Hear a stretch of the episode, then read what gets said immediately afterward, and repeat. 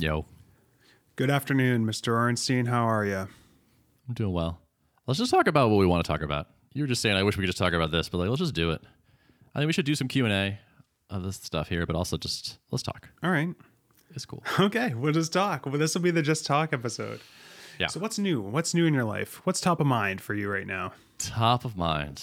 Uh, I feel like I'm in a one-on-one. That's a good question that I, I saw somewhere. I was like, I think it was, I saw it as a recommendation for like a one on one question, like not to ask like what's going on or like how's life or whatever. What's top of mind is just like a, everyone has like an answer for that. There's always like something that's kind of like the thing that you're just kind of thinking about and dealing with most at any given time.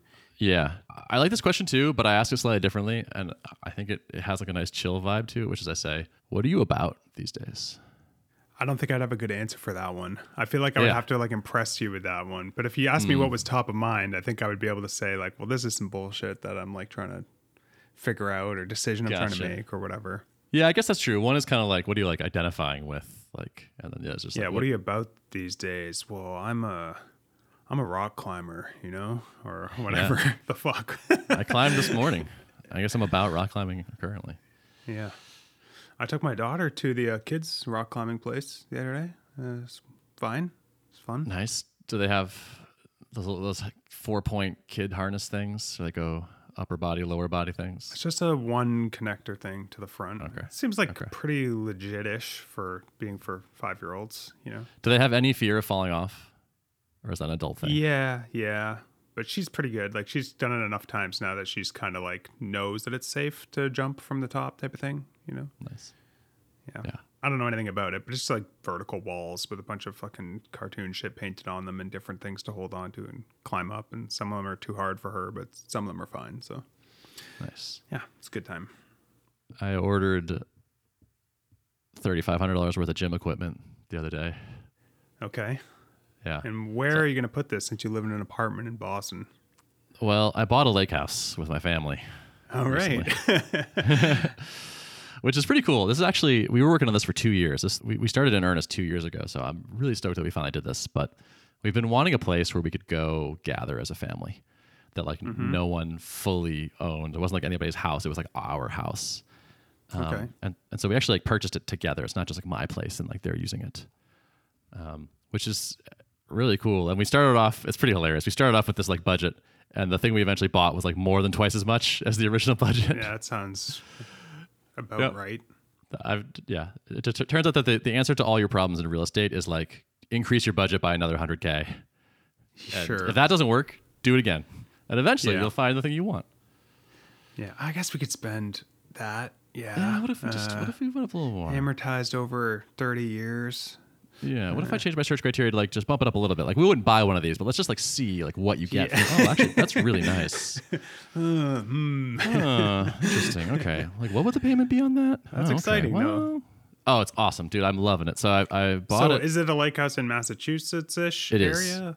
Yeah. And are lake are lake houses like here we have cottages. You know, people talk about having a cottage, but a cottage is generally not something you can use in the in the winter. It's hard to get to. Like there's sometimes they don't even have road access. Like a lot of people have to like park and then take their boat to yeah, yeah. uh, their cottage and stuff like that. What's the setup? It's a pretty at? legit house. It's like a you could live in in the winter. It's like got insulation. It's pretty big. Like one of the things we really wanted was three bedrooms that each could have a king bed in it, Mm-hmm. and then like one for like kids to put a bunch of bunks in and stuff. yeah, So it's it's not small, classic. and it's but it's about an hour and a half from each of us. It's in a town that no one's heard of because Mm-hmm. there's nothing there. It's just like woods and lakes. There's like nothing Nice. going on, and so it's super quiet. Uh, has a really nice view. We're like on a, on a lake that's about a mile long, and we can see like about a half a mile down to the lake, which is a really nice like long view. Is it an excuse to become a Starlink customer? That's interesting. There is, I think there's actually like fiber. Weirdly, Okay, so there you go. yeah, not sure why, but hey. Um, so yeah, so I- it's really exciting. I bought it three. We closed like uh, about three weeks ago, and we've been there like every weekend since then, and it just like feels so good. I'm just like loving it. Like spending time with my niece. The neighbors are cool. It feels very calming, and so I'm just I'm having a blast there. That's awesome. That's uh oh man, maybe I should do that. Catherine has wanted a cottage forever, and I'm always like, I don't want like another place that's like going unmaintained while we're not there that I have to worry about maintaining because I already hate taking care of just our primary residence. And I always make the argument, well, we can just like rent a place for like two weeks in the summer anytime like we want to, but mm, it's maybe not really the same. It's not, and I, so I've done that a lot. Of, the last like maybe five summers, I've rented a lake house for like a week or so, and it's mm-hmm. definitely different. Like it feels really different. Um, Interesting. Coming back and like having everything that you did like are like still there, and like leaving stuff there, and like knowing that you're building memories in a place you're gonna come back to, just feels different. Feels really good. Yeah. And I also would have been worried about the maintenance, but like my parents are amazing at main, like maintaining houses. My dad is like insanely handy and like loves this Sure. stuff, so I have some support there. Yeah. Yeah. That simplifies it. Now it's awesome, man. Very exciting stuff. Yeah, I'm trying to like make it really fun to go to, so I bought a bunch of Rogue Fitness stuff. Like got a rack and a bar and the weights. Yeah. So, yeah, let's get back to that. So, what exactly did you buy? Because I, I am a, a gear guy. So, I would like to know the specific model of everything that you got. Oh, really? All right, let me see. Did you get the two by three rack, the three by three rack, the three by three rack with the heavier gauge steel, which has like not as good hole spacing as the other ones because the holes have to be bigger and they can't put them as close together.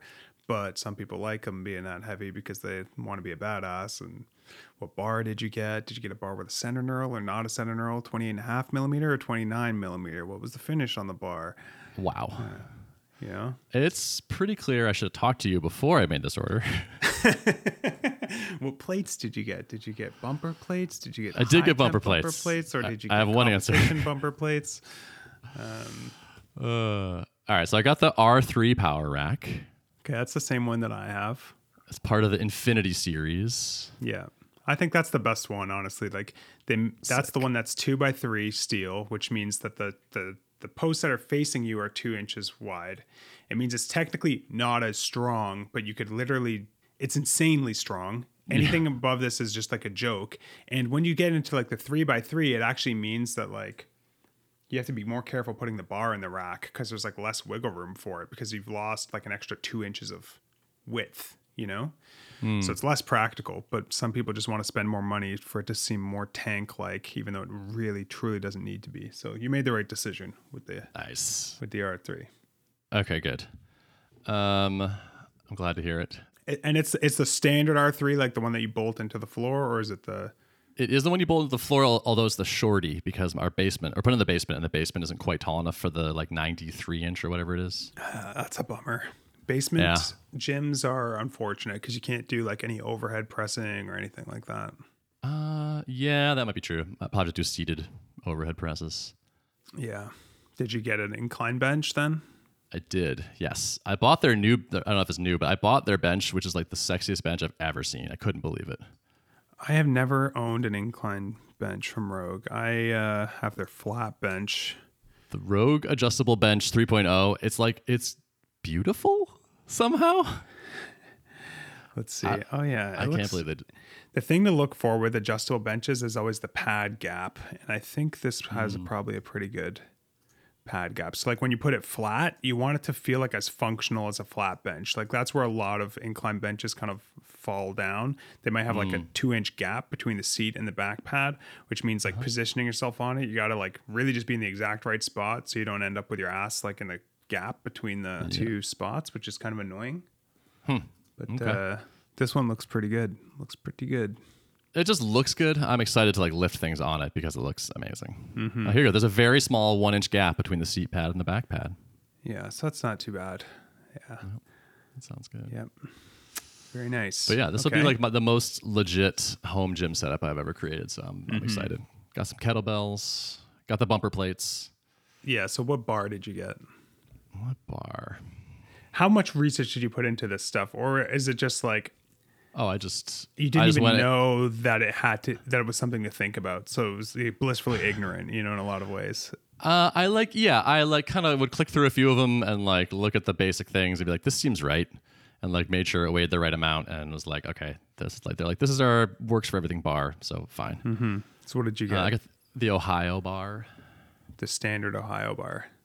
Okay. Mm-hmm. So that's I believe a 28 and a half millimeter bar with no center knurl, Yep. right? That's right. That is correct. So that'll be good if you ever want to practice like Olympic lifting and stuff like that. So you don't get the Hmm. center knurl scratching up your chest and stuff on cleans.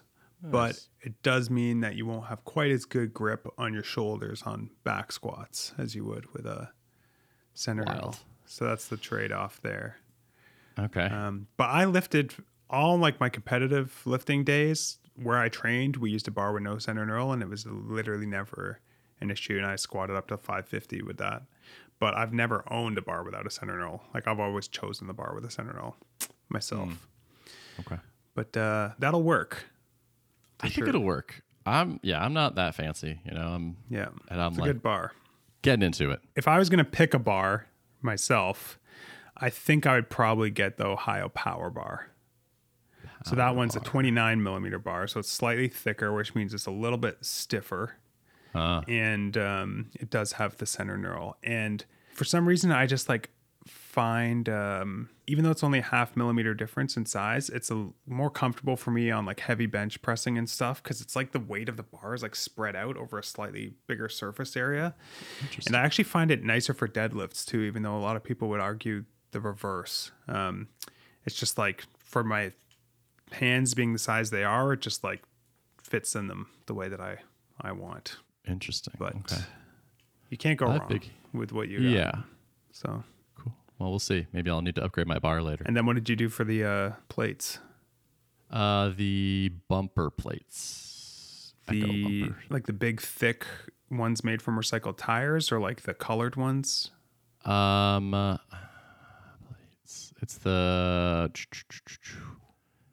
Echo bumper plates V2. Okay, yeah. So those are the thicker ones. They're similar to the bumper plates that I have, so that'll be good. Yeah.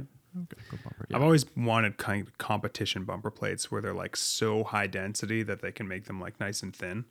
But uh, they're so insanely expensive for like Mm-hmm. Yeah. literally no benefit at all, other than like having like a high end looking gym. I looked at those and I was like, these are the same weight as the other ones, right? yeah, they're like a little bit more um, guaranteed to be like precise. so Yeah, like the cheaper ones might be like forty four point seven pounds instead of forty five point zero zero zero two pounds or whatever, you know. yeah, we'll, we'll call that okay. But it'll be good. Cool. And you got some kettlebells and I got some kettlebells. I got the like fancier pull-up bar for the top of the rack that has like the neutral grips if you want it. Yeah, like the one that's I think they call it like the monkey bar or something. Yeah, I'll have to like Where like cut out some up. insulation in, from my ceiling, I think, to get my face up in there. So we'll see how that works. Something that you can do with that too. Um, that's kind of nice about that one. If it's the one I'm thinking of, it's is it the one that like angles up like after you install it? Uh, yeah, it does. So you can install it upside down, and Oh, nice. um, then you have more room for your head automatically. That's good to know. I, I realized after I ordered, I was like, "Oh, that might not actually fit with our ceiling, but upside down." But you're tall too, so like you're gonna have to like bend your knees and stuff probably, which would be annoying. Yeah. But It's the cost of the basement, but what are you Still though, that's sick. Having a home gym is awesome. It's uh it's fun. And especially I think having it at the lake house would be kind of cool cuz it's almost do? like something to look forward to, you know? Like Exactly. you you're al- you almost feel compelled to use it because it's like, "Oh, I'm not here all the time and this is Yeah. I'm here and this is here." So This is an intentional choice we're making with things at the lake house. Is like try to have like fun treats, sort of to like make Things us you can look wanna, forward wanna to, Go more. yeah. yeah. So like I was like, I'm gonna overspend on this like home gym setup and just like buy a bunch of fancy rogue stuff and, Mm-hmm. and go nuts. yeah, very cool. That's exciting. Yeah. Is that uh you haven't taken delivery of it yet, I imagine? Not yet. Pretty soon. Cool. But yeah, so uh, one of my questions on here, I was like compiling our Q and A questions, and like this is actually a question I had for you. And my question was like, what are some strength standards I should be shooting for on the big compound things that are like, what's what's like, will be sad and embarrassing to be below for me? Okay, so I think like you should be able to squat 315. You know what I mean? That to me is like any human being with testosterone should be able to do that with like sufficient training, you know? For one one rep or For one, five? for one, for sure. Okay. Yeah. All right. All, all these numbers will be for one. I, I, I will say like if you can bench 315, squat 405, and deadlift 500, that's like you're a strong dude. You're not competing in powerlifting, winning competitions like strongest in the world strong, but that's like great, you know, I would say, um, compared to the average Joe. what were those numbers one more time? bench 315 so three plates Yep. squat 405 so four plates and Mm-hmm. then deadlift 500 i would say 495 which is five plates but 490 that's like the most depressing thing about lifting weights is that five plates is five pounds away from 500 pounds. You know what i mean? So you just gotta Yeah. like throw those two and a halfs on there and get that 500 Okay. 500 pounds. That if, if that was like a life goal that that's a sufficient life goal i think. Um, although it's not unrealistic by any means. I think i trained i think it was like two and a half years of training for me to get to that you know Mm-hmm. Now, as a 40 year old dude who is like trying to do this for like to establish a nice base of strength, but I super like value not getting injured. Like I've not like yeah you know so i would take one plate off of everything and you're uh-huh. probably past the point of diminishing returns for okay strength. So that'd be like a 225 bench, um, a 315 squat, and a mm-hmm. 405 deadlift. Okay That's uh, definitely past the point of diminishing returns. That's heavier than I currently lift at all. You know, okay um, but in my prime, I benched 225 for 20 reps. You know, and nice squatted 315 easily for 20 reps. I squatted 405 for 16, I think was like my um, best. damn So okay it's all all achievable. nice. I've been um I read Peter Attia's book about longevity, and his one of his main points is like if you want to be a fit 70 year old, mm-hmm. you have to be a freakishly fit 40 year old. Yeah, because because it's just everything declines. right? It's just a curve that slopes downward as you age. Yeah, that makes sense. I wonder what the 80-20 is though, because like I think you you see like most of the people that like end up that die effectively because they fell and like cracked their hip, you know? Yeah, I wonder yeah. like how strong that person needed to be to have avoided that. Totally, that's a good question. Is it like not that much actually, you know? Yeah, Um, because most people are just very sedentary, you know, or or like if they exercise, they're like not doing the right stuff and not realizing it, you know. Especially like for aging, you want to be strong, you know. That's like the thing, not like totally. You know playing pickleball or whatever isn't the same as like resistance training for Totally. Yeah, basically, it seemed like strength and VO2 max were like sort of the top things to be Yeah. thinking about because, and I like when you look at the charts of like declines by age, like this is when it starts. Like in your 40s, it starts to be like, all right, you had your run. We're done maintaining all this muscle yeah. mass. yeah yeah Uh, and and then like it, it's that steepens in the 50s and it gets way steeper in 60s and really steep in 70s. But but so I, I I'm I'm like at the edge of the precipice kind of, and so I'm like, Mm-hmm. okay, let me let me see how much I can build up over the next handful of years to kind of like hopefully have a nice base to decline from. yeah. Yeah. Nice. Cool man. Yeah. that's exciting. Yeah, yeah. So we that was Connor asked us to nerd out on some of our hobbies, so I think yeah that was kind of is that a hobby? I, I guess that's a hobby That's kind of a hobby. I've been playing pickleball actually. By the way, speak of the devil. I've heard pickleball is cool. I uh, It's- I've never it's great. played though. I find it really fun. It's like small tennis. It's like Yeah. chiller tennis. Yeah, yeah, that's what I've heard. It's kind of like more casual vibes. It's more fun, you know. Uh, yeah. Less yeah. dependent on the serve, so you can't like get served off the court as easily. Is it uh, kind of like easier to get good enough at to play and have fun? Yeah, Yeah. I think so. Not like tennis where it's just like you're just gonna miss the ball half the serves and it's just Right. you know. And then you're like running after the balls around the, a giant court and they've rolled really far away. It's yeah, less of yeah, yeah. Like less like getting a rally going when you both suck is just like not gonna happen Way type of thing unless you're yeah. deliberately trying to like help the other person hit it back to you.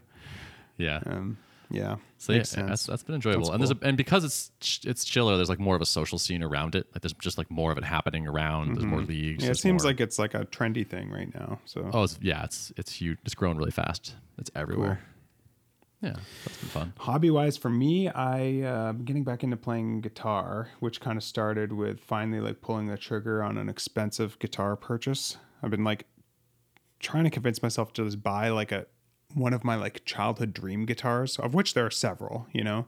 But uh I had this like weird like psychological block in my brain where like I still see like things that were expensive to me when I was a kid as like too expensive to buy now, or like they have to be thought about really, really, really hard. Even though that's like not not the case at all. And uh, I still have that honestly. Like so, in in comparison, two days ago, I bought Taylor Swift tickets for my wife and my daughter and my sister in law to go when she's in Toronto next fall. And they're all sold out, so you have to buy them secondhand. So I paid $10,000 for three tickets that aren't even good seats. Like they're good enough that they'll be able to enjoy it, but they're not like great by any means. And whatever, you know, that's expensive, but I didn't think about it too much.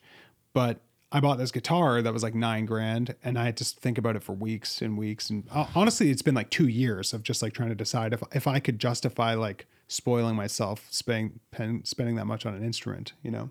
That's funny. So I bought um, a Paul Reed Smith Custom 24 um, 10 top, which is like the more flashy version with a really fancy figured wood um, with a piezo system, which lets it kind of simulate an acoustic guitar also.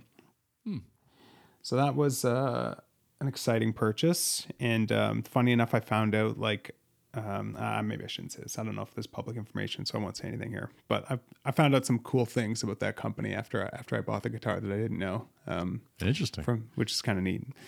Um, okay. It's it's stirred uh, some fun networking. Let's put it that way, which is cool. Nice.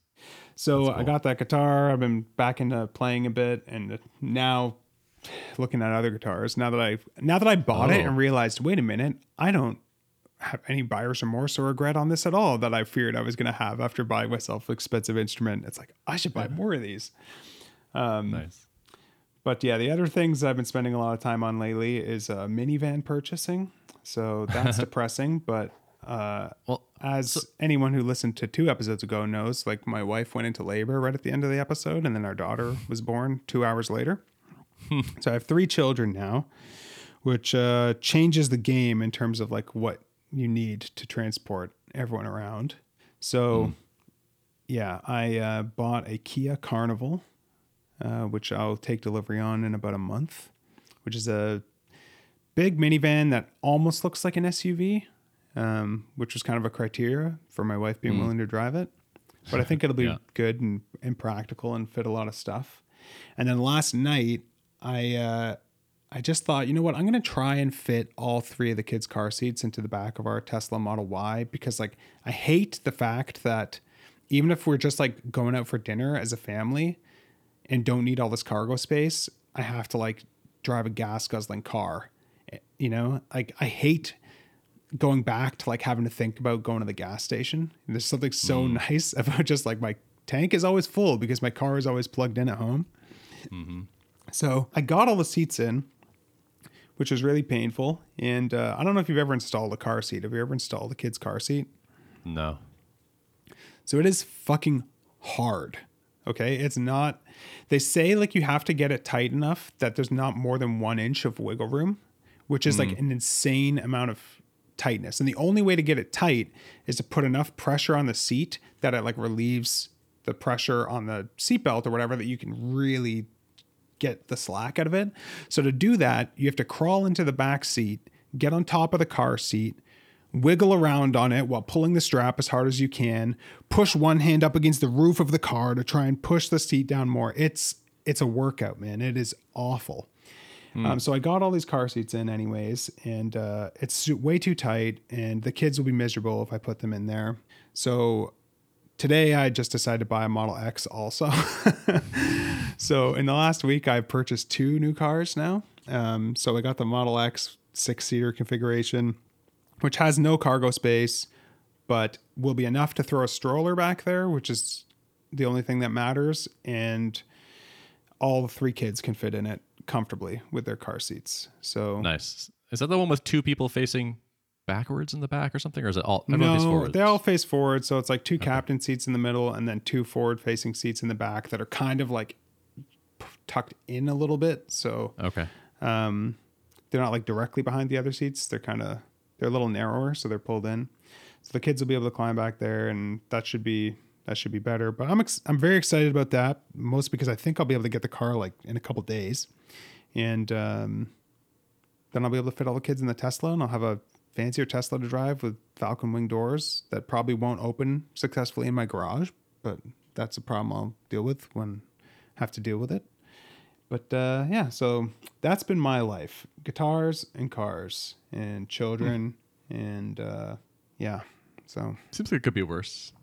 it could it could be worse for sure. Getting a little too excited about buying things lately. Uh, um, The but the thing you said about the guitar, where like you like had a block around buying it. Do you think it's because you just like had that cached in your head of like nine thousand dollars is too much to spend on a guitar from when you were young? I think so. Yeah. because like when I was a kid, it was like thirty five hundred bucks because the guitar prices have inflated like crazy, and uh, even then it was like too much. You know. Yeah. Um, so I don't know. I, I think that's what it is, and I think there's also this element of like when I was young, I was like pretty dumb with money, which I still am now. But thankfully, I just like I'm successful enough that I can afford to be dumb with money. I will recommend mm. that to anyone who's bad with money. Just make more money. That's like Oh, perfect. yeah, there you go. the best solution to that problem. But like when I was younger, I remember just like spending like all my money on music equipment and sometimes just being stressed that like I wish I had money left over for like other things. And I kind of shouldn't have bought that. Did I really need that? So I think I have this like PTSD of like stress from buying that sort of stuff when I shouldn't have when I was younger and not wanting to like have that feeling again. So to like kind of get over that fear and realize I don't have that problem anymore um, was nice, but Nice. potentially dangerous also. We'll see. Maybe. There's, there's Yeah. yeah. within reason. Yeah. So that's my life update. Okay, cool. So yeah, I posted on Twitter twice in the last couple weeks. The first time was right before we recorded. We didn't really give people enough time to like provide any questions, but I posted yesterday too, asking for more questions so we could do like a bit of a Q and A episode because I uh, I always enjoy listening to other podcasts where they take like questions questions from people and sort of just go through a bunch of stuff. So we got a handful of questions here that we can use as kind of jumping off points for some interesting discussions, and maybe we can uh, run through a few of those.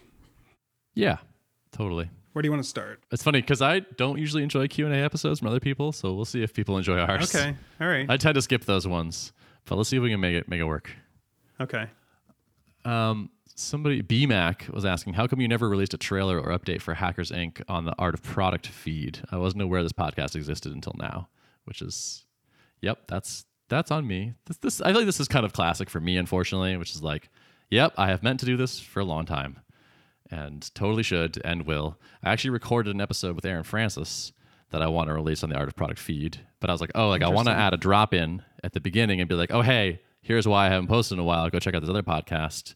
Anyway, onto the show, and so like I'm like just waiting on myself to do that, and then send it to the editor and post it. It's like, I think I think the answer to a lot of these types of questions, we get these types of questions too with like um our products. You know, like why haven't you built this thing? Why haven't you done this? Why does this work that way? Why didn't you do this yet? Is uh people sort of I think often assume that like you've thought about it and Right. you've considered it and decided not to do it for a specific reason when Yeah. The, the reality is most of the time it's like, yep, that's a good idea. That's something I should do. I simply haven't done it though. You know what I mean? Yeah. You know what I mean? Yeah. Like the actions just didn't occur yet. There's no good Yeah. reason other than that I chose to do different actions with the time that I could have been performing those actions. you yeah, know? I'm never gonna get all of it done, and I didn't quite. This one didn't quite make it to the top of the stack, and so it hasn't gotten done yet. Yeah, exactly. I had a coach, an Overwatch coach, um, and he was he would like analyze our team's plays, and sometimes he'd be like, "Okay, are you doing this because you're thinking of this elaborate thing where you're trying to fake them out by acting like you're doing a bad thing, and then you're gonna actually change it and do a good thing in a second? And like he would always kind of ascribe too much. Uh, forethought to what we were Yeah, yeah, doing yeah. and the answer was You're always like no we were just being dumb here. You know yeah I mean? no It's like, no, I heard someone shooting over there, so I ran over there by and, myself uh, to get killed. Yeah, I was just like, it seemed exciting. I pressed W until I found five people around the corner, and then I died. And like, Uh, yeah, yeah, exactly. I'm like a dog chasing cars sometimes, you know? It's uh, yeah. So me not posting on the Art of Product feed is not a well thought through strategic analysis of all my to dos in order of priority, and then it hasn't made it to the top of that exactly. It's more like just other stuff kind of happened, but I'm not saying this is a great way to go through life, but it's, that's kind of what happened. But it's a good idea.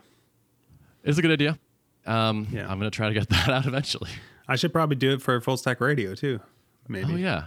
yeah, I have a I have a cue for you as well. People would be excited if they saw a full stack radio thing pop up in their podcast player and they'd be very disappointed when it's not a real episode, probably. Hey, I started Hmm. a podcast where we don't talk about code really. Do you want to go listen to that? Yeah. Well, you're writing more code now, though.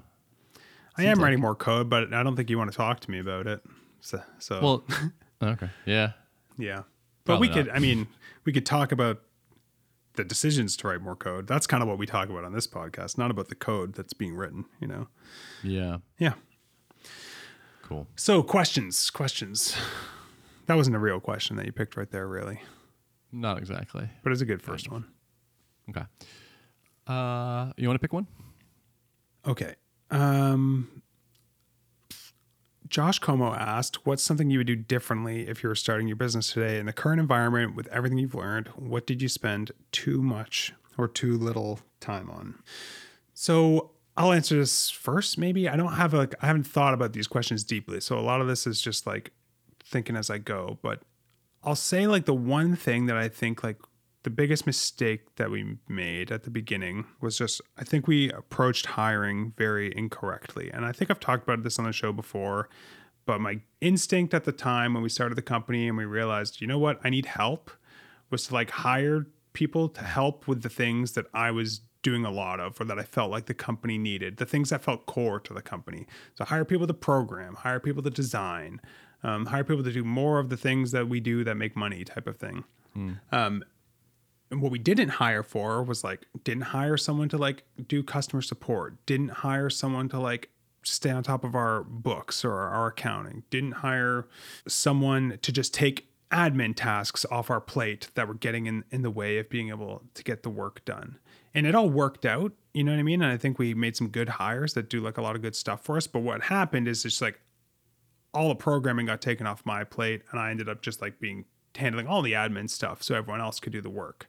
Since then, we've done more of the opposite type of stuff. Like I have like a VA now. We have someone who's like a part-time operations support person who handles a lot of that side of things. And now I have like more time to like work on the product, which I'm ha- a lot happier doing that than I, I was doing the other stuff. So that's something that I would do differently than I did. I, I would have focused on like hiring to unblock me rather than like hiring for like what the business I wouldn't hire for the core of the business. I would hire for the things that are the same in every business, sort of things that get in the way of working on on the core of the business.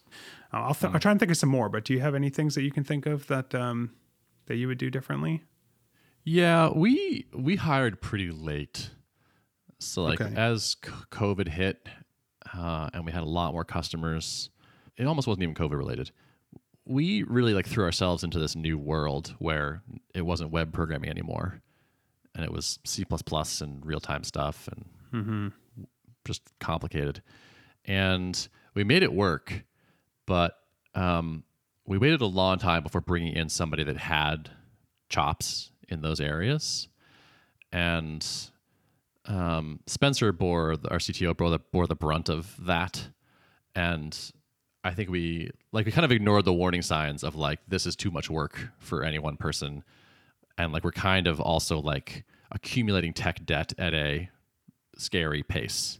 Sure. Um, and so, like when we did finally fi- add a experienced C person to the team who was very senior, it was like such a positive change for Spencer's mental health and like the the health of the code base that that felt in retrospect like, oh man, we should have we should have pushed on this earlier.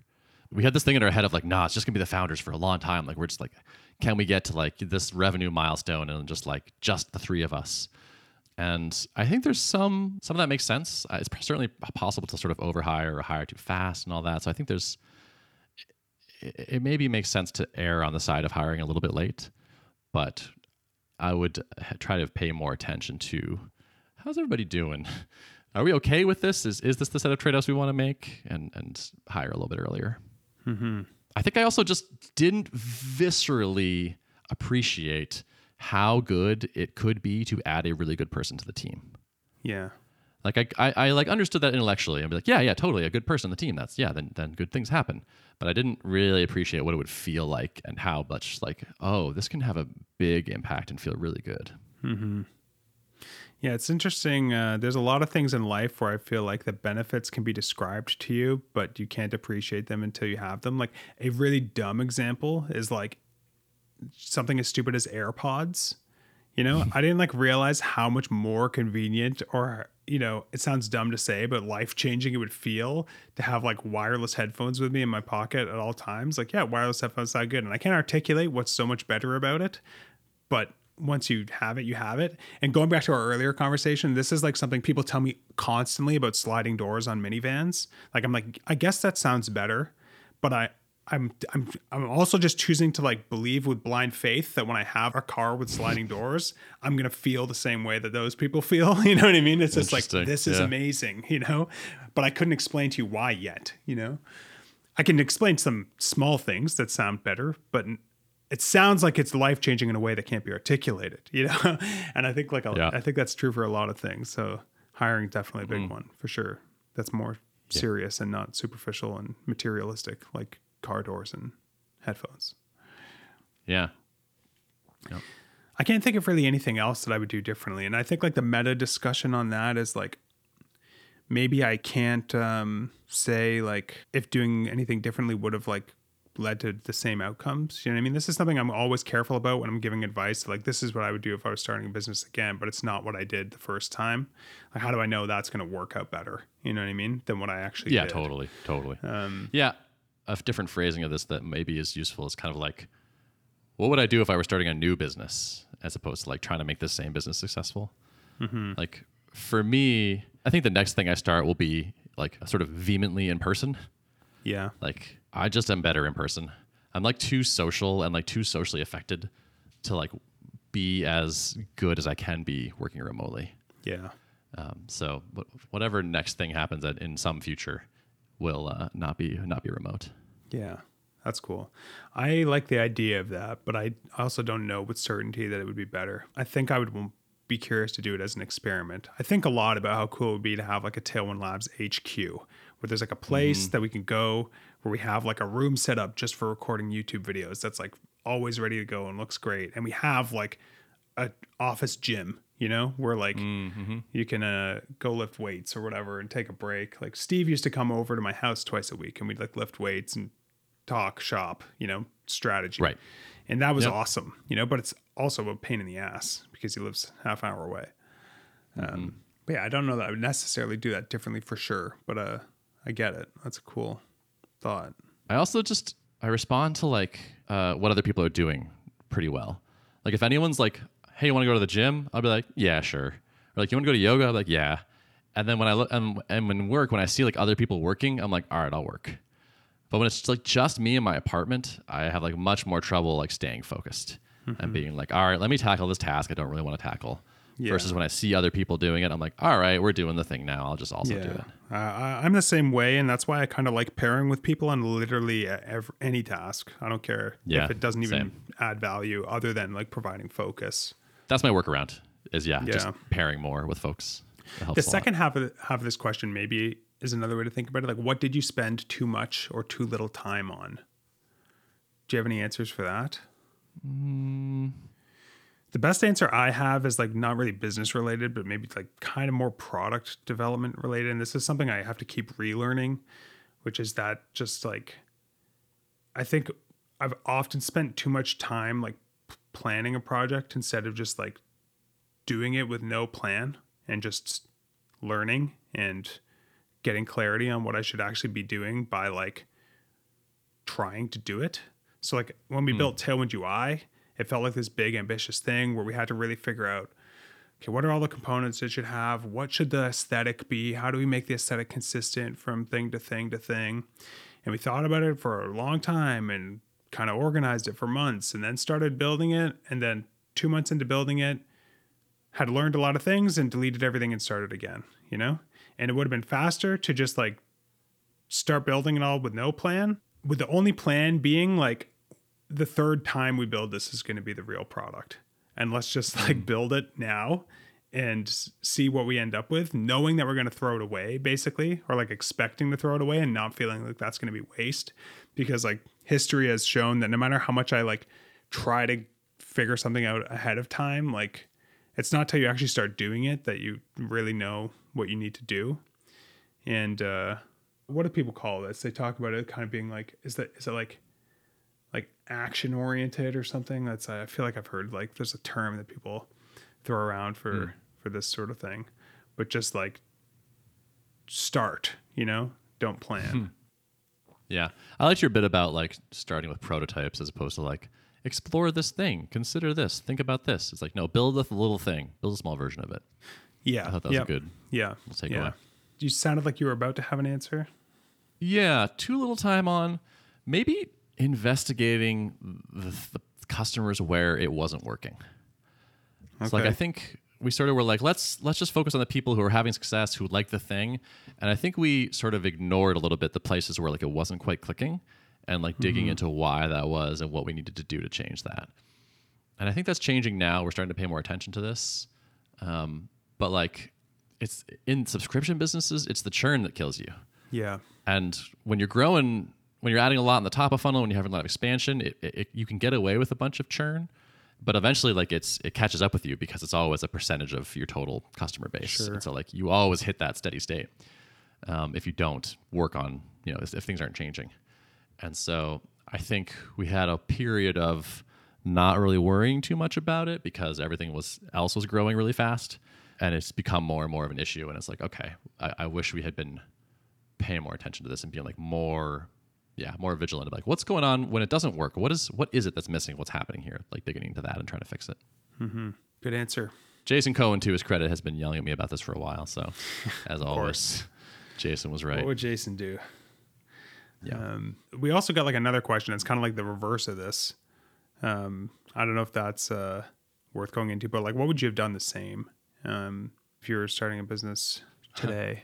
I think like the I could you know there's a million things we could talk about. If I was going to pick just like one standout thing, it would just be um, start with small products and that I can snowball up into like enough capital that I can afford to do the bigger thing and be self-funded. You know what I mean? I, I, I when I look back, the fact that I did like a book that I wrote in like nine weeks or something like that, then like a course that took way too long but didn't shouldn't have taken as long as it did, and then a book with Steve that did like really well.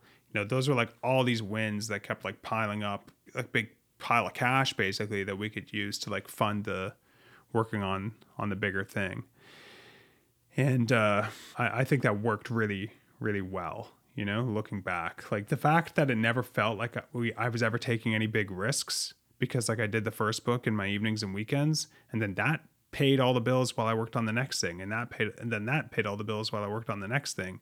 It just uh, i don't know i felt like i i've never really experienced like a lot of the financial stress of running out of runway and stuff that a lot of people like talk about in the businesses that that they're trying to get off the ground. And i think the reason for it is because of the way that we kind of snowballed those successes you know? Um, so i definitely you know look back um, and i'm grateful with the approach that we took there and how it kind of helped avoid a lot of the issues that i think some people run into with their stuff. If i did it again i would make sure to get really lucky again. Yes. And have like our, our customer base expand. You would, you would make sure to leak a coronavirus from a laboratory in China, just like you did the first Yeah. time. I would make sure to dramatically change the landscape of the world in, directly in our favor. so, like about a year after launching. Oh, man.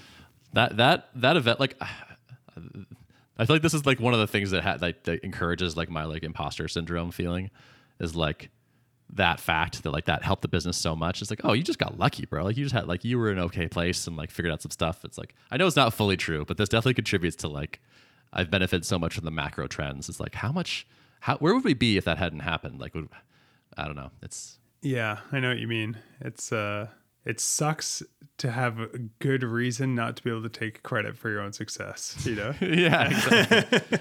I'm like, I mean, I'm glad it was successful. I'd rather have the success than not. But there's this part of me which is like, what if we hadn't had that huge tailwind? but am I qualified to give advice? Uh, Exactly. I don't know. yeah, totally. That's and that's how I feel every time I'm giving advice. And like I've tried, I try to caveat it, you know, aggressively these days in particular, um, so I don't feel too too high on my own supply. Um, but yeah, yeah. it's like, yeah, should I give advice? I don't know. That, I, my advice is, you know, get lucky. yeah. do do good, but then also get lucky. Like I I I real I, I know, I'm exaggerating. I know like we did some good stuff. Like there, people like the product. There's good things about the product. but that was totally out of your control and it majorly Totally. benefited you. So it's like, Yeah, that huge is like- multiplier. Yeah, a variable I did not control, and uh, yeah, for sure. what do you want to do next here? Got a couple more. Let's try. Hmm. Let's try ideal employee. What does your ideal employee look like? How do they act? Take initiative. I'm employed at a small bootstrap software company, and I'd love to learn how to lead up more effectively from Eric Stoutenberg. I if I had to distill like a lot of this stuff into like one thing, and we can try and give some examples of this maybe, but it's like act like it's your business, you know? Um, I find that to be like a clarifying thought a lot of the time. Like, um, okay, so you need to like respond to like some customer support thing. And if it was your company and like your reputation on the line, how would that influence like how you would handle this problem? You know what I mean? Um, that's one thing that I value at least. Yeah, I hear that. I mean, first of all, Eric, the fact that you're asking this is like a, I, I think, is a great question, and I think like is like kind of a, a very good sign. Like I agree. Thinking about the f- like, this is gonna you're gonna do a good job just by caring about this and thinking about it. dude it's so many people have the exact opposite attitude. You know what i mean? Like i i, I don't want to like rant about this because it's like sort of thing you would never want to rant about on twitter but maybe you can safely rant about on podcasts but like my perspective on things has changed so much since becoming an employer of people. Um, you see like so much like entitlement sometimes in the way people talk about like their jobs and stuff that I don't think is is deserved. And like that's like a really toxic trait that would like scare me off of like hiring basically anyone. So the fact that anyone even cares about like showing up and trying to like deliver value for the person who like chose to give them money for in exchange for that value, you know, is huge. Um, Yeah. Cool.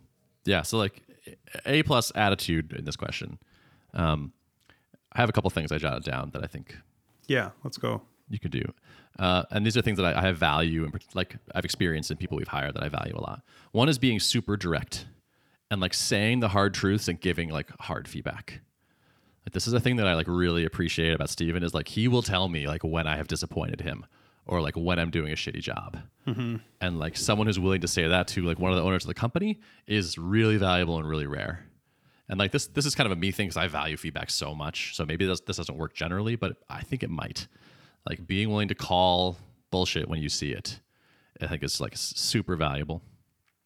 Um, doing what you say you're going to do almost all the time. It is crazy that like, like just like literally being like if if like oh if you say you're going to do it, it's going to happen, or you're going to tell people that like you're not going to do it, like you're, but you're going to like not drop the commitment. Uh, if you can hit like you know 90 plus percent on that, that's like top tier to me. Like developing that sense of trust in someone getting the thing done. Um, also proposing and leading projects, like being like this thing should happen and I'm down to do it. I think is a kind of a rare combo. Is a lot of like people will start like say like this thing is broken. Like that's that's kind of helpful. That is feedback actually. That's like not non helpful. Yeah. Um, but saying like this thing is broken, I think we should do this to fix it. I'm happy to start it if people are cool with that. Is Yeah. Is like oh my god, that is now you're talking. Yeah, I agree, dude. That's like uh, it's a subtle thing, but like something that I think is not clear until you like own a company or run a team. Is like just presenting problems is like frustrating uh, Yeah. to deal with. Yeah. there's so many problems. Like problems with solutions, good. Yeah. You know? And Yep. and problems with a recommended solution, even better than like a problem with like, here's like some ways we could solve this. You know what I mean? That's Mm-hmm. good. Or that's better than just saying there's a problem. But I think the best way to solve this is to do this. This is the downside, but I think it's the best of the potential solutions or whatever. You know, that is Mm. like anything that like reduces my own decision fatigue. You know what I mean? Because I think that's the thing that you Yeah. appreciate as like, a, or you start to learn as a leader is that like your number one job is like making decisions and you make so many decisions all the time and it's exhausting. And, um, Yeah. and if you can find a way to like take some decision making kind of drain off of um, the person that you work for, it's, it's hugely appreciated. Totally. There's a very specific tactic in this that I like a lot, which is um, there's this problem. Uh, unless I hear from someone by this date, I'm going to do this. Mm-hmm. I love that kind of email. It's just like, oh, okay. If I'm cool with this, I don't even. Do, I just archive next. Like yeah, it's, yeah, it's- yeah. I love They that. talk about that in this book, um, "Turn the Ship Around." Have you heard of this book? yeah. Uh, the the main takeaway for me from that book was like, uh, this guy is like a Navy commander or whatever, and he's trying to like basically turn around the performance of this like this like ship that he runs, submarine, and um, everyone was always saying, you know, is it okay if I do this? Is it okay if I do this? Is it okay if I do this? And he got everyone to switch over to like, just tell me what you intend to do, and I'll stop you if you shouldn't, but otherwise I won't do anything. You know what I mean? So it's like, you know, whatever, there's like an issue with this engine in this room. I intend to like turn off the power over here so we can re- replace this part, you know? Thanks. Good to know. You know what I mean? Uh, not like, what should we do? Or is it okay if I do this? Or, you know, it's just, uh, it's subtle, but, you know, it's nice to be able to just like, I'll stop it or inject myself into the decision. Give me like an opportunity to do that if it's like serious enough. But like the default is like, you will do it, you know? Yep. Real nice for sure. Totally. I love that. And most of the time, like things can get cleaned up. So it's like, even if I missed the email and you did a thing that I would have done differently, like it's probably fine anyway. Like a lot of times, just having it done is worth more than like doing it the way I think maybe is the optimal way to do it. Maybe I'm wrong. Maybe it doesn't actually matter that much. And like progress is often like the most valuable thing Yeah. versus like perfection. Um, I'm trying to think if there's like there's anything else. Like something I value is just like people trying to see the bigger picture. It's hard to like really give specific examples of it, but sometimes it's like really easy to get like stuck into like the, the technical details of like a, a problem and not like think about if there's like a way to solve a problem without even writing a line of code or something. You know what I mean? Like think from like 1st mm. principles, like what problem's trying to be solved, and make sure that like you're looking for ways to like make work disappear rather than like come up with a solution to the problem like or like write code to solve a problem a lot of the time. I think that can be good. And like another trap that i think i see people fall into a lot that i appreciate when people manage to avoid is like always comparing like whatever thing we're going to do to improve something to like how things are now and not to like the perfect solution. A lot of time it's like, okay, well, we could do this, but it still won't solve X, Y, and Z. So, hmm, should we do that? Should we not do it? It's like, well, is it strictly in every dimension better than what's currently in place? Then yes, we should do that. You know what I mean? Like, if it's not worse, then we then we should do it. But it's easy to like fall into this trap of like, oh well, it doesn't solve X, Y, Z. Like, like trying to be pragmatic and recognizing that like not everything is worth an infinite amount of time. You know what I mean? E- even just like thinking about that, like time is is a consumable thing, you know, and we only have so so much of it. How do we avoid spending it on the wrong things? Want to do another one? Sure. I kind of like this one. How often do either of you reflect on how far you've come? And then how much do you stress about what's yet to come from Liam Smith? Interesting one. Um, do you have any thoughts? Do you want to start? Do you want me to start? Yeah. Um, I don't think I reflect enough on how far we've come. And I think this is a theme. I, I know this is a this is a challenge. I think it's a challenge for a lot of people. It's hard to just sort of sit there and appreciate Agreed. you know, and like, and just be like, man, these are the reasons life is good. Like when I wake up in the morning, I'm not like, man, life is good for these reasons. I'm like, okay, I have to do this today and then this today, and like, I'm a little. St- uh, I'm like I woke up at three in the morning, kind of stressed about this thing and what's the answer there.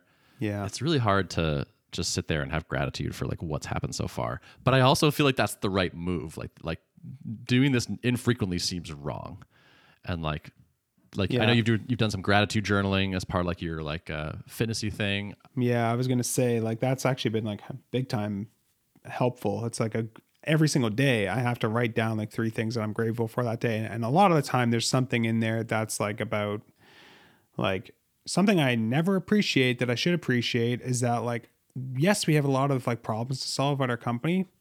Revenue isn't one of those problems, you know. Like, mm, that's like mm-hmm. nice you know? Mm-hmm. Most people's businesses have really driven by that sort of thing. How do we close more deals? How do we like find more customers how do, how do we do whatever like that's not a problem that we have and the things that aren't problems like you don't notice a lot of times so being forced to like Oh, yeah. think about them um, is is really just healthy i think for sure Yeah, I like that a lot. Um, Another per- question that is on here is like someone someone says like you both accomplished the bootstrapper's dream, Mm-hmm. and I was like, wow, did we? That's so uh, that's interesting. Like, I often feel like it's other people who remind me of like how good the thing we've done is, which is really interesting. I agree. Yeah. I was just talking to Peter the other day, who like uh, does our show notes and stuff and does customer support for us, and we're talking about just like business ideas and stuff. And I said like, who has like the ideal business? Do you think? You know what I mean? And he was like, uh, you. and I was like, huh, hmm, maybe Yeah. you're right. Because this was right right after he was like venting to me about like he had some issues with his like Q server and stuff, and it happened like right during dinner time. And he's like a solo founder on an app, so he's like got to leave the dinner table and leave his like wife with their two kids while he's trying to like figure out how to fix this issue on like a Friday night during dinner time. And it's just like so frustrating, you know. And it's like hmm. we don't have our business doesn't even have that element to it. Like, yes, like Tailwind UI could go down. It would not be an emergency for our customers, really. You know, not the same way like Stripe going down would be or ConvertKit going down would be. Like we we host a bunch of templates and stuff, but it's very simple compared to most real SaaS businesses. Totally. And we don't have churn. You know, that's not a thing. um, You know, and like I know you have customer service stuff you you claim to at least, but I feel like comparatively you must have almost none. it's not a lot. It's a part-time job for one person, you know? Yeah. So Yeah. So yeah, so it's I guess the answer to how how often is like not often enough. Uh, it's a goal to reflect more and like appreciate that. I would say. yeah, How much do I stress about what's yet to come? A good, a good bit. A good many bit. times It's per sort of- day. yeah, it's, it's I mean it's pretty it's kind of constant. Um I feel like I'm sort of always thinking about what's to come and like as soon as we ship a feature or fix a problem or like accomplish a thing, it's kind of like, Okay, oh yeah, okay, and the next, next? thing is what? yeah. Yeah, totally. Uh, but I, I do feel like this is like a, I think this is like a skill. I think this is less of like a f- philosophy or something, and it's more like a thing you could get better at. And so I'd like to get better at this. I agree. Like on, on the other side of it, like how much you stress about what's to come. Like I think someone who I think is good at this based on like and has written some things that I found helpful is of course Jason Cohen, our our our bestie. Um, but he talks a lot about stuff like yes, there will always be things that are crucial that need to get done that you don't have time to do. You need to just become at peace with this, basically. You know what I mean? And um, just like learn to accept that and that like actually like no one's dying. You know what I mean? Like nothing truly horrible is happening as a as a result. Like it actually is okay, even if it feels like this has to get done, this has to get done, this. It doesn't actually, and the reason that you know that it doesn't is because it isn't, and it can't, and things still work. You know. Yeah. yeah, I think almost everyone would agree that they have a, an unbalanced relationship between worrying about what's next and appreciating where you are. I think so. I think that's kind of built into our genes, you know, like we're these replication machines and it's there's not a lot of evolutionary fitness and sitting around and being grateful for what you already have, right? Yeah. Yep. You're going to do better if you're constantly striving and never satisfied and all that from a like re- reproduction perspective, but if we're trying to be uh, happy people out here, not the best. Uh, do you want to do another one, or you want to wrap up? How you f- how, how you feeling? I'm good. Just hit an hour. Yeah. I'll do I'll do more, I'll do less. I'll do uh, I'll do whatever. We have it on the calendar for 10 more minutes, so if we wanted to do 10 more minutes, we could do. All right, let's do ten more minutes. Aaron Francis asked like what was your biggest change in net happiness while running your business, which is like a very hard question, but I'm just curious if you have any answer to this at all. Hmm. Well, he just asked for change and happiness. Yeah, well, I mean that's an interesting element of the whole thing too. Yeah, not like what was your happiest increase or your biggest increase. yeah, like not like what was the milestone where it's like, "Oh, everything everything's peachy now" or whatever. Yeah. I can think of a couple of things. The thing that jumps to mind first, honestly, was a decrease in happiness. Getting back to that bias there, but it was it was when Spencer moved away. Uh, co-founder Yeah. Spencer, like I, I like, like I said, I like the in-person time. I love working together with people, and uh, Spencer's family has been going to this island off the coast of Maine for like a hundred years or something, and this property came for sale. This like incredible oceanfront thing, a house that he his family has connections with that was meaningful to him, and he's like, I have to buy this house, and so he did, and he moved up there and uh, spent an increasing portion of his time there. Uh, and like I'm super happy for him from like a like life fulfillment point of view, but going from like the three of us are all in the, like Joel's second bedroom, you know, like us against the world, and like oh maybe we have like a remote person or two to like suddenly like the company is now like fully like is like is like truly distributed. Like Yeah. now the leadership team is split up, like the C levels are in different places.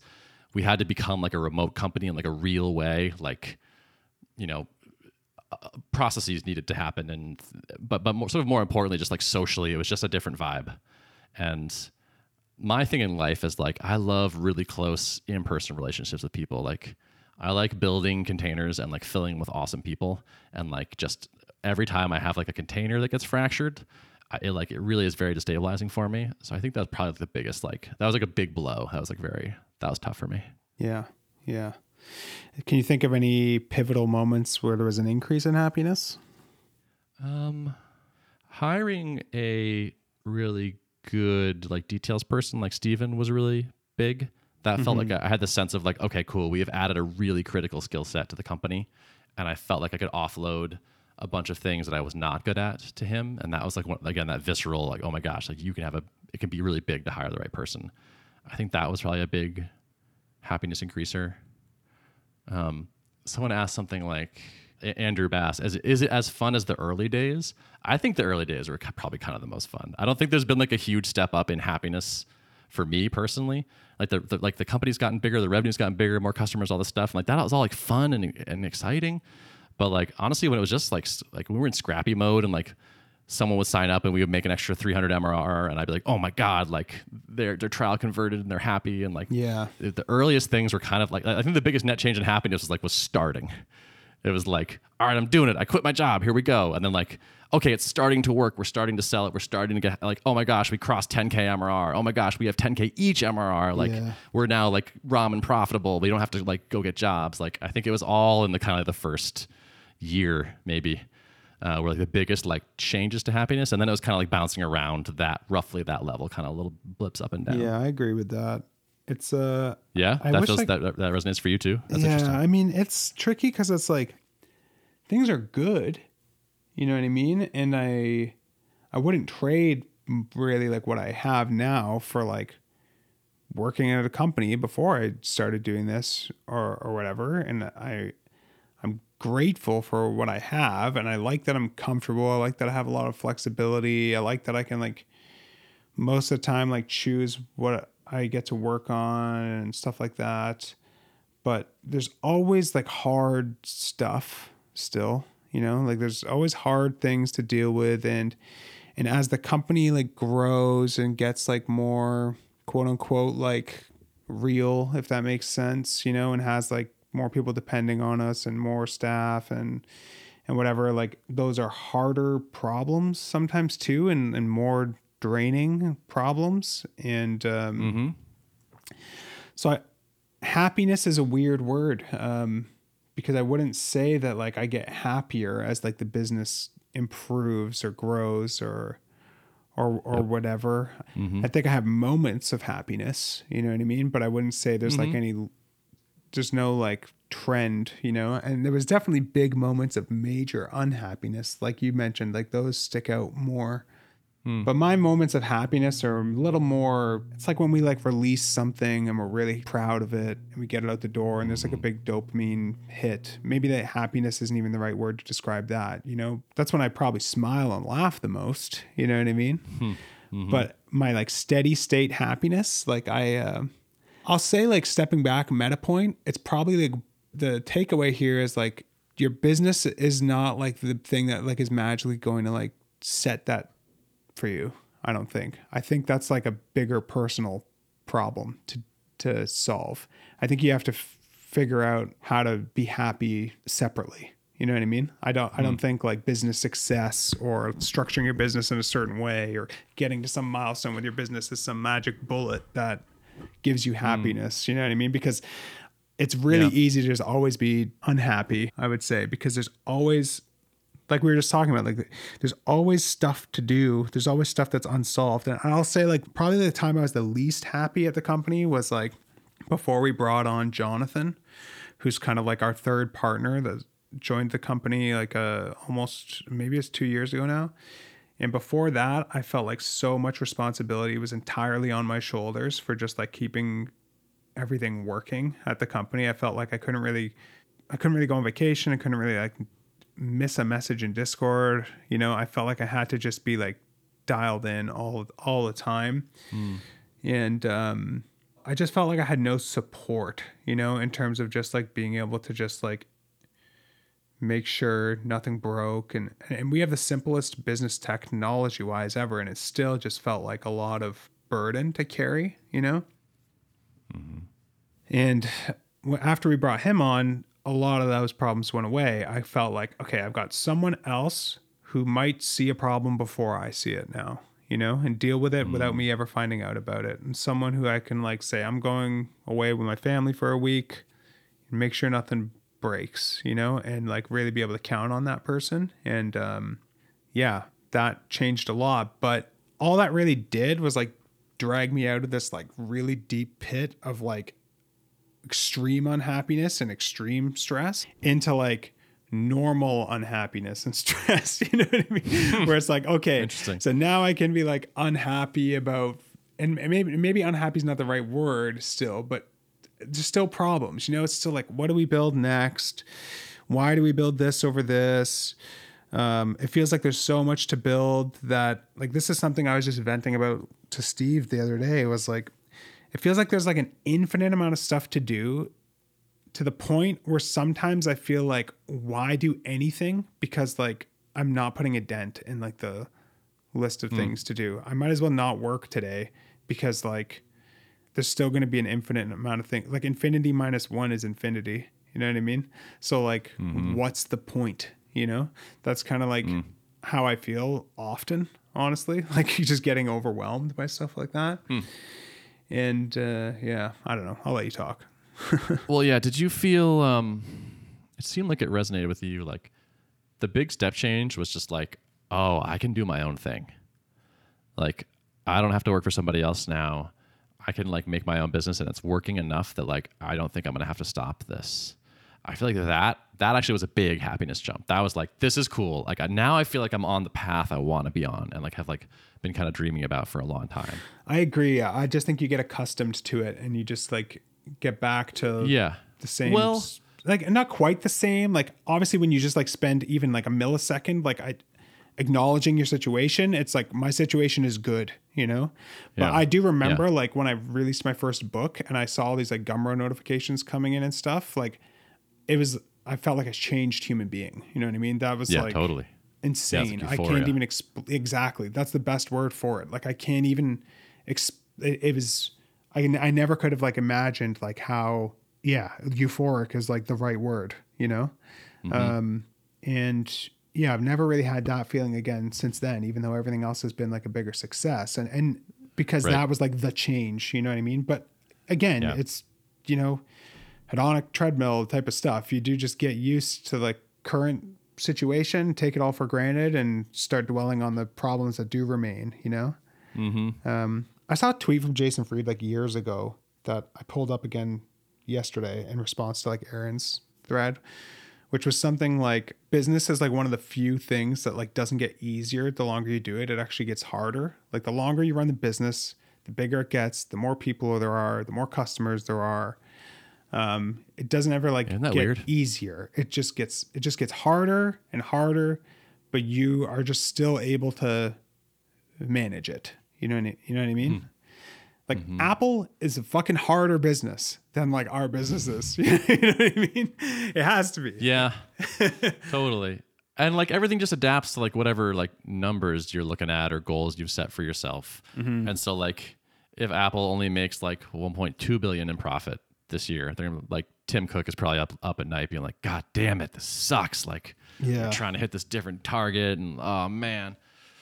It's Just uh-huh. add a bunch of zeros, or you know, change your perspective, and like, I think we're pretty we're pretty good at just kind of like being happy-ish. Yeah, things just get more complex over time, right? And that's harder. Yeah, it is an interesting thing about yeah, your business does feel like it gets harder as it's more successful, and it doesn't feel like it necessarily gets more fun. No, I don't think so. So I think I think when Andrew's like, "Oh, you've accomplished the bootstrapper's dream," it's like, yeah, I, I get how like before, like if you're if you don't have enough revenue to support yourself, or you're really struggling to grow something or whatever, like I can totally see how being like, oh, being further along is totally my dream, and I totally get that. I'm like, I dream about different revenue numbers and like you know different growth things and all that. Um, but it, I- guess when you get here, it doesn't feel like a dream by default. Yeah. I'm kind of itching to talk about this like uh selling the company question now, but maybe we should maybe we could do like an episode separately on it. Although I might not have enough for an episode, but just like this wanna just do conversation has got I'll I'll I'll, I'll pitch you on just like the Just just do it, yeah. the note here, which is like anytime I think hard about selling the company, like one of the biggest things that makes me not want to do it is it feels like, is that me admitting to myself that running a business is not for me? You know?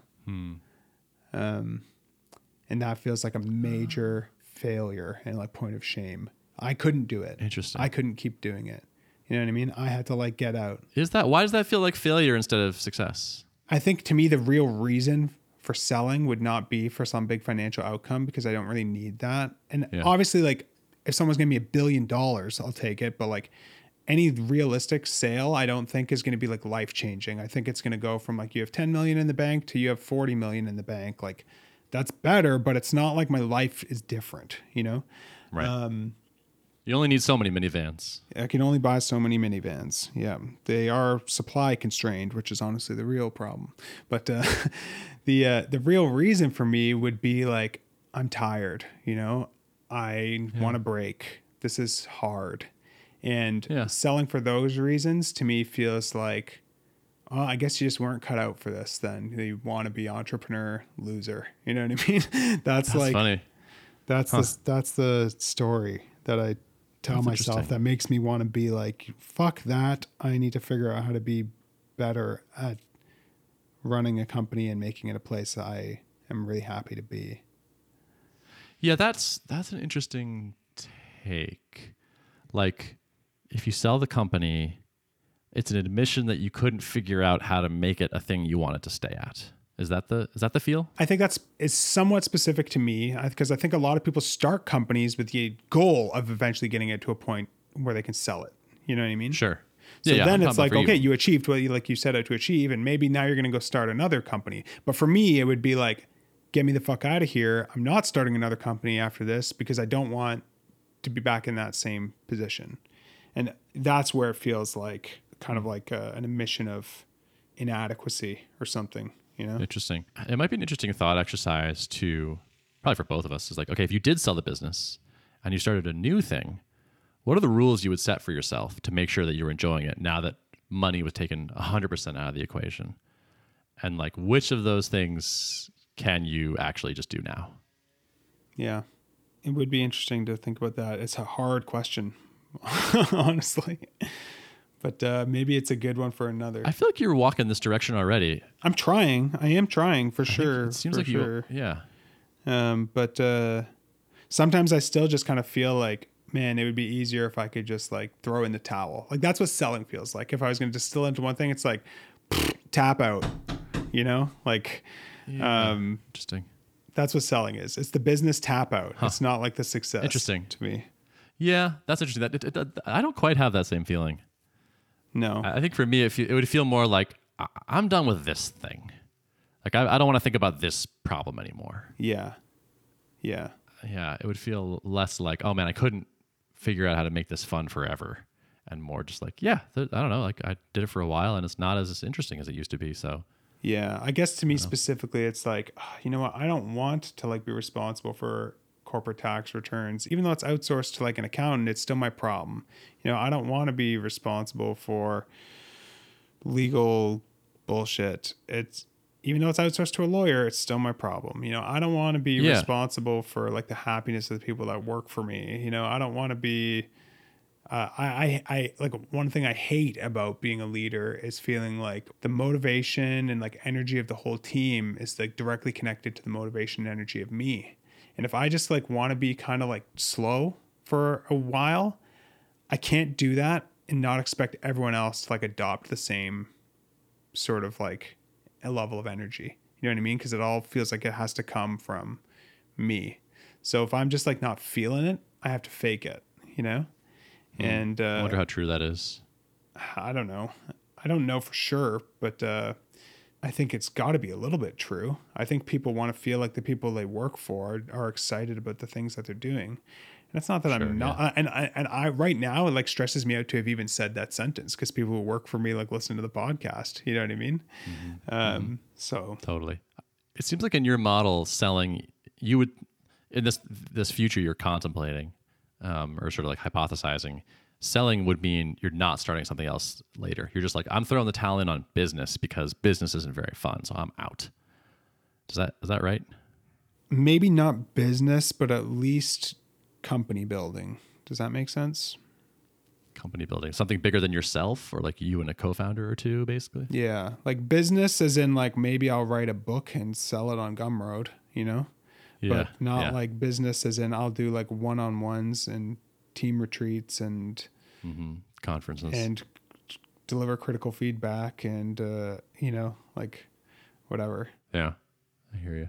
Yeah, I don't know what I would do. I, I think if I was like gonna actually like hit the eject button or, or whatever, like I have no ideas to do other business stuff. I have no I have no real motivation to like learn any programming stuff. Like I think I would just like buy a drum kit and play drums for like six hours a day and get good at that. Hmm. That's like the closest thing I can think of to something I would actually want to do.